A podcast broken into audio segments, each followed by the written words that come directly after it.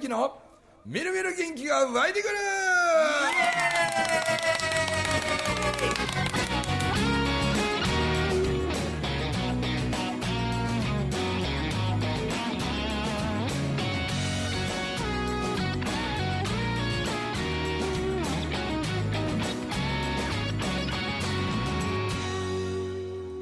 はいおはようございます。おはようございます。おはようございますいやもう前回の収録の後半の盛り上がりがですよ。感動しましたわ。感動してくれました。めっちゃ感動しましたよ。やばかったっすもん。うん。けどねその喋ってるあいしゃ最中会話してても、もうなんかね僕ももうね何回もこう目がうるうるうるうるしてくるんですよ、きますよねうん。で例えばそのね日本ペイントさんのペンキ使って絵を描くといううだけど証言は6色しか使わないんだそうですよ。6色。黒白赤青黄色緑かな、三原色と黒白入れたぐらいですよね。そうなんです。6色。でね例えば虹の色とかって言ったら7色になるけど、なんかタンザニアのなんかこう風習というか何かがなんとかっつってたんやけど要するにね7つも使うと人間は欲望が出てきてしまって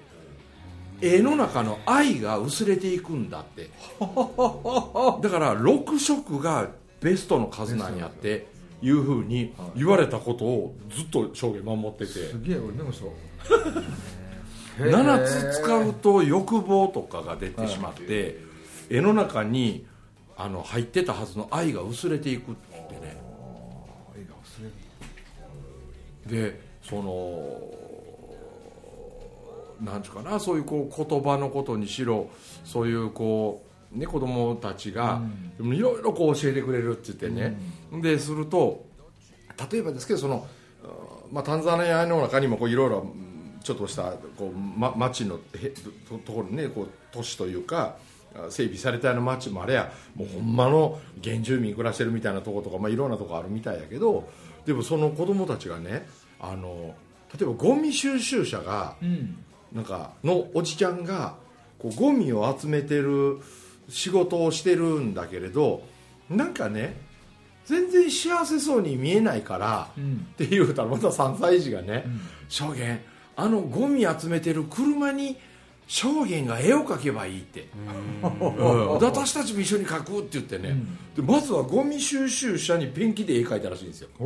そしたらそのゴミはあの昨日までめっちゃ不機嫌そうな顔で仕事してたおいちゃんたちがね、子供たちを見て子供たちが「あこの絵かわいい」とかって言い出すと「ねこれはこうでこうで」とかって言って「俺はゴミ以上に子供たちに夢を運んでるんだ」とか言うてね、そしたらゴミ収集のおじさんたちがみんな笑顔になりだしたって、だったらパトカーに乗ってるおまわりさんも笑顔にしようって パトカーもみんな絵描いてんて。へで消防車もみ消防車じゃないあの救急車もみんな絵描いてんて、うん。でその子供たちがみんなを大人を笑顔にしようって言ってね。えもう子供たちからするともうこうキャンバスも救急車の白も同じに見えるらしくて。はいはいはいせっかくやからあそこに絵を描こうって言ってでそれをね一緒にやるだけで本当に子供たちは仲良くなっていくし、大人たちは子供たちに、ね、子供よりも大人が笑っ大人の方が笑ってるぞぐらいのをねこう見せるぐらいの笑顔になっていったりとかって。もうね聞いてるだけでこう幸せになるというか。ほんで僕なんかはねその証言が、まあ、1時間ぐらい喋ったんです一人で。でその後僕がちょっと話すと。うん。でまあ少人数でやってたやつなんであのーなんか知らんけどそのサリちゃんがもう文明さんはもうお酒飲みながらざっくばらん座談会で行くからって言うてなんかハイボールかなんか出してもらって。でちょうどねあの大阪の堺にあるあのーすごい面白いお米屋さんの2階で喋ったんですよ。でそのお米屋さんのまた名前が面白くて、うん。何だかな。虎と虎とウサギの茶飯事やったかな。なんか、うん。なんかご夫婦のどっちかが虎でどっちかがウサギなんかな、うん。の左半時ではなくて茶飯事なんですよね、はいはい。で高知出身の人ででそのすごくこだわりのいろんな美味しいお米っていうのも一つやしあと高知の物産展みたいな風に高知のいろんなものも。だからそこの奥さんがなんかみんなのお弁当も作ってくれて、その高知の食材でね、ん。これがまた美味しくてですね、えほんでそのお米屋の娘っていうのが15歳なんですけどすごいべっぴんさんな綺麗な子でね、えだから吉本の吉本のういわゆるあの歌劇団に所属してるらしくてですね。でへ普通土日言うたら全部レッスンなんやけれどたまたまこの日空いててって言って前も僕がそういう少人数会みたいなの時にその娘とお母さん来とったんですよ、はいはい娘15歳やのになんか僕の喋ってる話にめっちゃ食いついてくれて。もうあの時すごい面白かった言うてだから今日ももうめっちゃ楽しみだったんですって言ってね。で、まあ、そのお米屋さんの2階を借りてね。うん。で高知料理を食べながらうん。お酒飲んでそれけど僕の時間が来て喋るようになったんですけど僕初めてかもしれん。あの時も2時間ぐらい喋りましたけど頼まれ事は試され事って1回も言わなかったんですよ。ほー一回も言わなかったんですで自分の自己紹介を全くしなかったんですはいはいはいだかはいら証言の話にそのまんまかぶってしまったんです証言が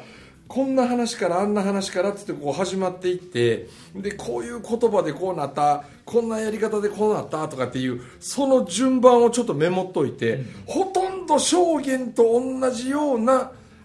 内容の僕バージョンを上へかぶせたんですだって考えたらそのタンザニアの子供たちのやってることは僕が子供の時大杉谷でやってたこととなんかほとんど一緒なんですよ、なんであ昔の日本の田舎っていうのはね。ね、今タンザニアっていう話をするからなんか異質な話のようになんか、ね、こう聞こえるかもしれませんけどいや昔の日本の原風景ってみんな一緒だったですよね、うん、大人たちが子供たちに例えば、えー食べるものの取り方を教えたりえーこれは、ね、薬になるような薬草なんだぞみたいなこととかあんなもんもう全部教えてとかって。でそんなことを僕らも受け継いでとかなしてきたことといや別にタンザニアも大杉谷も変われへんでみたいな。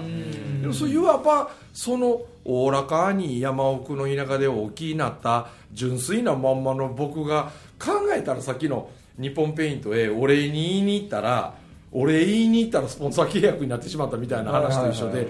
僕がご縁ご縁って言うけどでも実は僕考え方をちょっと見方変えたら、なんかタンザニアの子供がそのまんま大きくなって で「おっちゃん力貸して」とかあ「俺こんなんどうしてもやりたいから協力して」とか。あんまり僕そんなこう変化球なんか使ったことないっちゃ使ったことないんですよね。なんでもともと持ってるそういう純粋でまっすぐで素直っていうことが、うん。もしかするとすごく大切な、あのね、こういう現代社会でも、でも考えたら証言もまあ数年タンザニアにいて、ね、日本戻ってきたらあの自分もスーツ着てサラリーマン7年やってたんやけれど、でも帰ってきた瞬間なんでみんな同じ格好をして働いてんのんやろうとかなんで朝の駅はスーツ姿の人しかいないんやろうとかなんでその時間に出勤しなければならないんだろうかとか少々電車が遅れたり何かあったらもう休めばいいのに日本人はとにかくなんでこんなに勤勉なんだろうなんでこんなにねばならないの中を生きてるんだろうとかっていう、そのタンザニアを一回経由してくると日本の現代社会が不思議で不思議でたまらなくなってくるって。はうん要するにタンザニアなんかはあの感情のままにみんなが生きてて、うん。でその感情の中にちゃんとこう和する心というか、うん。仲良く生きていく協力し合って生きていくだからそういうこうちゃんとしたルールがあって、うん。でそれは何も締め付けてはないらしくてですね。でそれは幸せになるっていうことなんだよみたいななんか日本って本当に進んだ国なんかなんか病気の人間を山ほど作る国なのかみたいな、なんかハテナマークだらけになったっていう話とかをね、織り交ぜながら。でそうって言われると僕らでもあの山奥から東京行った時僕一番最初に思ったのはわあすげえ高いビルがこれこんなにあんのんと思った時、何十年も経った時このコンクリートどこへ捨てるんかなって僕一番最初思ったんですよ。あこのコンクリートは一体どこに捨てるんやろうって。でうんいうようなことを感じたりうんなんかコンクリートどこに捨てる？だって昨日もねそう思ったらあちょっと夢のある話やなと思ったんは昨日ちょっとたまたまテレビ見ててね、僕はあのテレビっ子やからさ。だからなんかあのイベントであの琵琶湖にうん。あの富士山の伏流水？うん。こう富士山の、ね、下から地下水が上がってくるその水をこの竹筒に入れて、で富士山の麓に住んでる人たちがあの琵琶湖にその水を懸水っていうんですかね。水をこうなんかこう入れに来るというか、でなんでそういうことをされてるんですかって聞いたら、うん、それは事実ではないと思うけれど僕たちはずっと富士山っていうあんなでっかい山ができた元の元は、あの力持ちのみんなが地面を掘って、池を作るために地面を掘ったその土を一つの場所に集めたら富士山になったと。で掘ったところに湖が琵琶湖になったってだから琵琶湖にあったはずの土が富士山になったんだっていうなんか変な言い伝えみたいなものがあって、でも言い伝えであったとしてももしねほんまの話と違ったとしても、富士山の山の下から湧き出てくるその水を琵琶湖の一つの栄養にというかね力水みたいな風にこう年に1回ぐらいはご挨拶にみたいな、っていうたったそれだけでしたけど僕もただそれ見ててもちょっとうるうるしてきて、しますね。うんあなんかそういうことを信じてみようよっていう気持ちって、なんかあんまり現代社会にあんまりないからですね。ですでもなんか今ふみちゃんの話聞いたら昭和の時にはあったはずなのにいつの間にかなくなってしまってる感じがしますね。うん。懐かしい感じがする、なんかね子供たちが遊ぶって言ったってみんなほとんどゲームでしか遊べなくなってるし、まあ、遊び場つ取り上げた大人たちですけど、でも日本だって僕らだって子供の時はね、な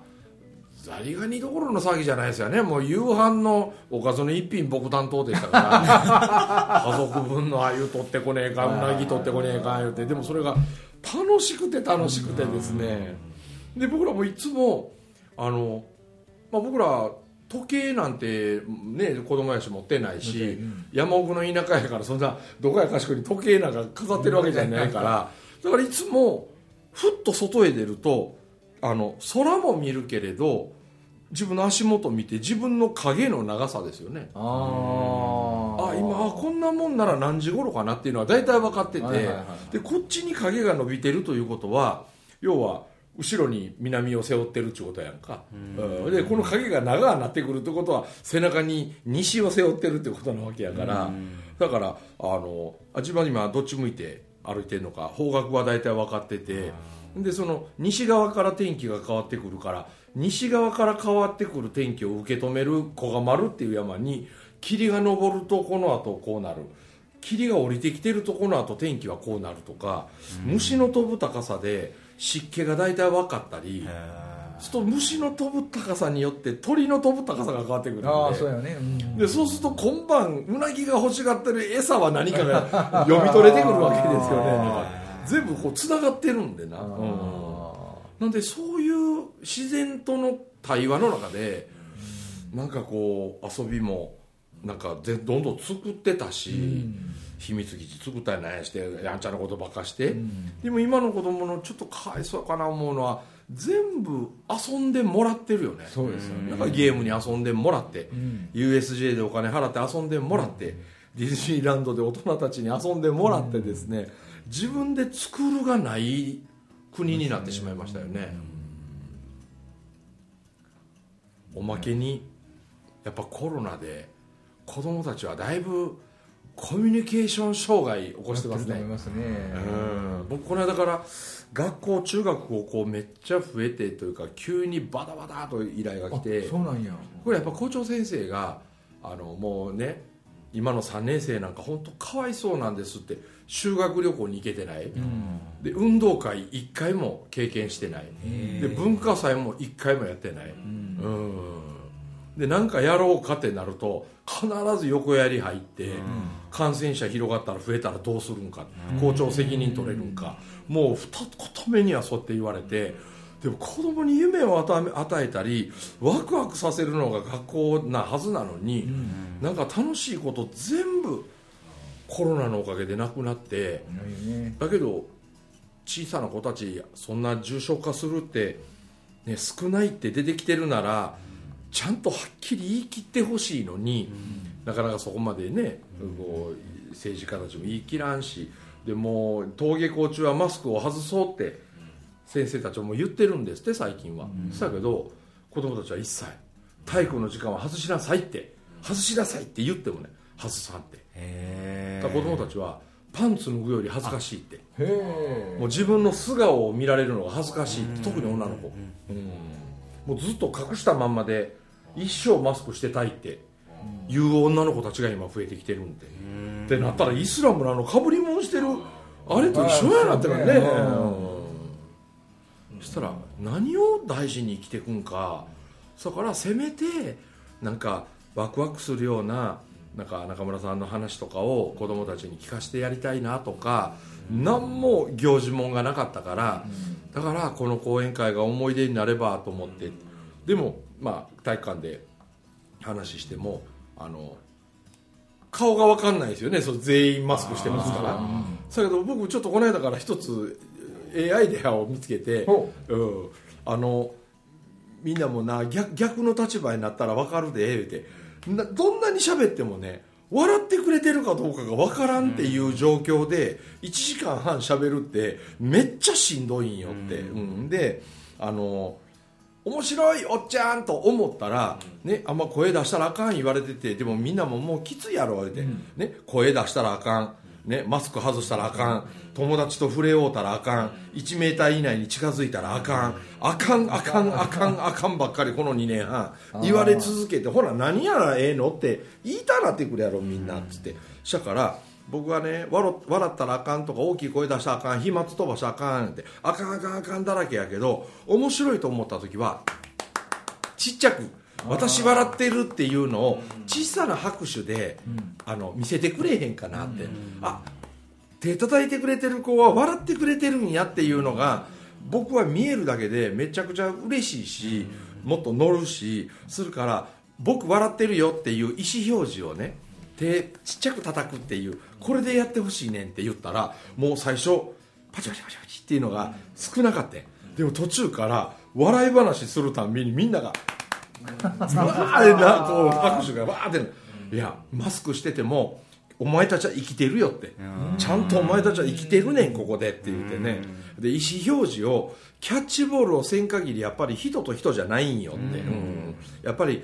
与えてんでっていうやつをね分かってる受け取ってるからっていう、このキャッチボールがあるからこそ人と人って信じ合えたりとか、好きになりおあなり合うたりとか、いうふうになるわけやからさ。だからなあかんあかん尽くしの2年半やったけどこうやってちょっとのことでも方法はあんねんって言って、うん新しいことを作ったらええからさって言って。でもこの拍手をみんなしてくれたのがめっちゃ嬉しかったって言って。でしたらもう僕が体育館出てくか出てくまで出てってもずーっと拍手が鳴りやまないんですよね。いやええなで外出てから校長先生と「いやうちの子らも捨てたもんじゃない」っつって校長先生が泣いててね。うん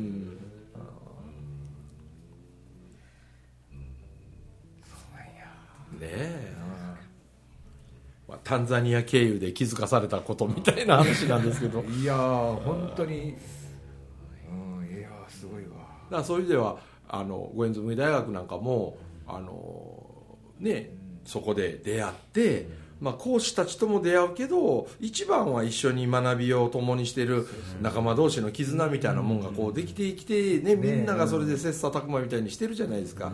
でそう思うとなんかあのそんなコミュニケーションの方法とかの最先端の何かみたいなとかね、でそんなこと考えなくても僕らの遺伝子にはちゃんとあるよということも感じてほしいなみたいな思ったんで,、でその証言をその忘年会のね、うん。中へほんの3 4 0分でもぶっ込みたかったんですよ、はいはい。いや会いたいわ会いた会いたいですね。そのうち絶対僕一緒にまたなんかやりますわ、ねそれなん。かうんねむちゃくちゃすむちゃごいくちゃえ素敵な。でもそのタンザニアのその村にも行ってみたいですね。行ってみたいあな行きたい。その3歳のタンザニア3歳の子供たちに会ってみたい会ってみたいよ。いや俺も行こうかな思ったもん、本もう会社辞めて行く？ねえ。うん。すごいわってみたいしかもって僕ねアフリカって前から一回行ってみたかったですよ、はいはいはい。僕海外旅行でどっか行きたいとこあるかって言われたらアフリカかエジプトですわ、へあのピラミッドが想像してる大きさのよりもはるかにでかいからって。らしいですね。見てきた人はみんな言うから、ね。その自分の思ってる想像よりもはるかにでかいっていうのがどんなでかさか見てみりゃ分からんじゃないですか、あピラミッドみたいなっていうのとその一人でまた僕の昔の友達でねあの10日ぐらい10日間ぐらいそれこそ彼もあいつもタンザニアやったんちゃうかな。あ、まあ、アフリカのどっかへね、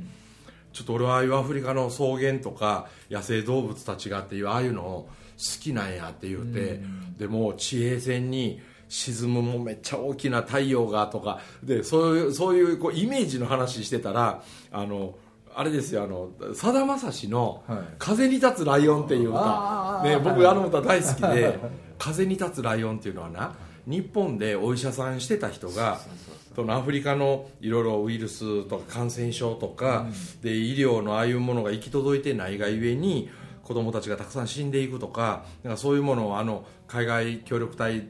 とかね、ああいう感覚のあれでその日本のドクターがアフリカに行くわけよ、ほいでそしたらそこでその目をキラキラさせてる子供たちに出会って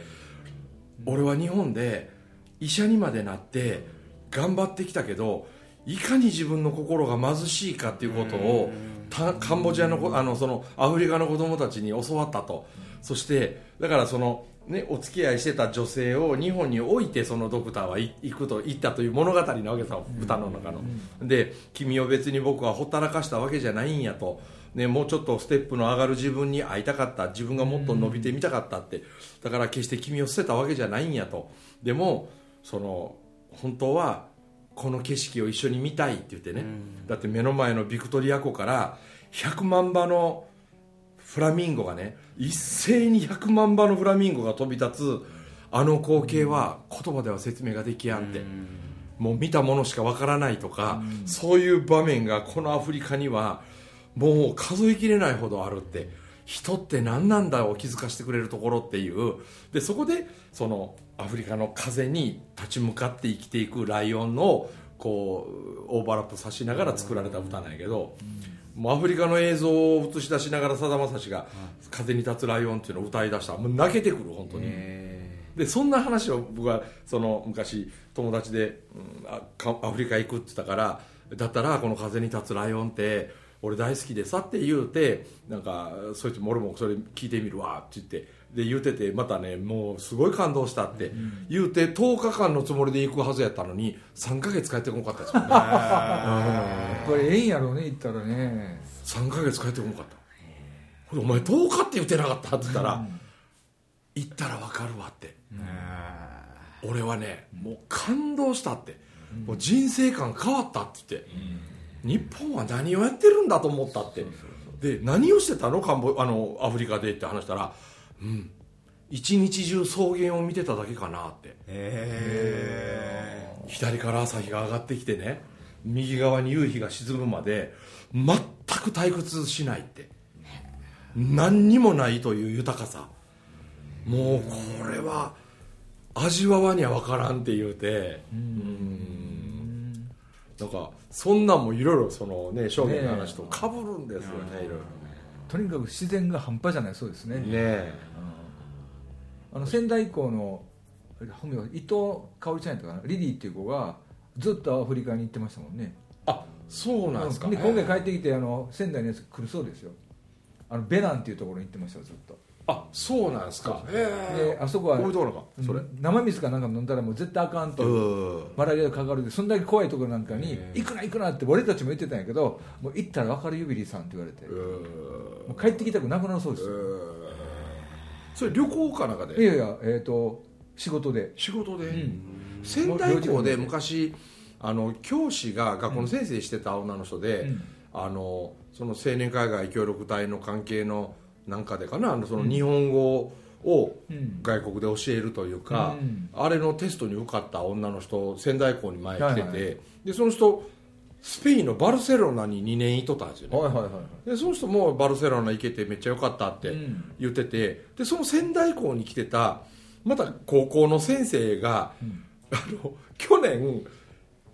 退職したんですよ。はいはいはい。急遽、んほいで今何やってるか言ったら鹿児島の IBS 行ってるんですよ。へえ先生辞めて。辞めて。ほいで IBS で入って、ん。で15歳とか18歳のみんなと一緒に勉強しててでも勉強しながらその青年海外協力隊の,、その日本語教師としてあのいろんな国にこう行くための試験受けて受かって2年間パラオに行くらしいですよ 来春から。パラオに。うん。なんでまた黒船パラオツアー また企画しようかな思ってそのね紬仲間がパラオで先生してるわけやで、うん。そのたった一人に会いに行くだけでもいいじゃないですかね。いいですね。あだからその五円紬のそのう大忘年会福岡の、うん。でそれにあのヒューが来さすんですよ。はいはいはい。うん。でヒューが来さしてで IBS が大事にしてきた、まあ、いわゆる薩摩藩のやった五重教育、こう先生からだけ学ぶんじゃなしに子供たちの中で例えば英語を得意とする子が英語の苦手な子に生徒が生徒に教える、生徒が生徒に数学をとかっていうああいうの、まあ、現代風に言うと五重教育ってそういうことなんで、先生から学ぶだけが勉強じゃないって言って、はい。自分らで考えて疑問を、ね、出してでそれについてみんなで考えを述べ合って、でそれでこう成長しようよという、そのうー五重教育っていうね、でそれについての英語スピーチなんですよ。でヒューがこの間僕が鹿児島で講演した時、前座でヒューが着物着て羽織着て、なんか刀まで持ってきてー。でその五重教育についての英語スピーチやってみんな感動して僕も感動してもう涙出てきて なんで紬も似てるしでちょうどあのこの11月の15日から14日あ14日からあの IBS の子たちはみんなあのオーストラリア1ヶ月はいはいはい。こう短期留学行ってるんでで、えー来期のあの IBS にもう入学したいですって言うてきてる人数何人かいるんですけどまだまあ目標人数には到達してないと、はいはい。で学院長がオーストラリアに行っていない間に日向がどこかかしかちょっと僕と作戦考えてて学院長が帰ってきた時にがヒューがドヤ顔しながら「ああの学院長もう来期の入学者は僕が全て数えてきました あオーストラリア楽しかったですか？あのその間にやっときましたんで」みたいな。それドヤ顔で言いたいから言うて。ほんでヒューがもう今度来週ぐらいからか？東京の紬の最終校とかあの仙台の立花さんとこの公演とか、はいはいはい岡山の最終校とかで、うん。その五重教育の英語スピーチ3箇所でちょっとやらせようと思ってああいいっすね。ああ素晴らしいなんでその忘年会もヒューがこそそう思ってるんで、なんでそのあ自分たちが五円紬でやってきたことのその幕末の時代の、うん。それと俺たちが今やってることとあんま変わってないんじゃないかなみたいなことをねちょっと感じさす一つのううわ面白気づきみたいな。なんでヒューがもうちょっと、あの次男坊もねね。あのはい。忘年会の一つのこう出し物の一つで、え ーだからあんなんなんかもう本当に英語教育のこと考えてたらちょっと刺激あると思うんですよね。あ英語教育について来週話しましょうか。そうしましょうはい。ということで、お届けしました中村文明とともきと。ビリーでございました。どうもありがとうございました。ありがとうございました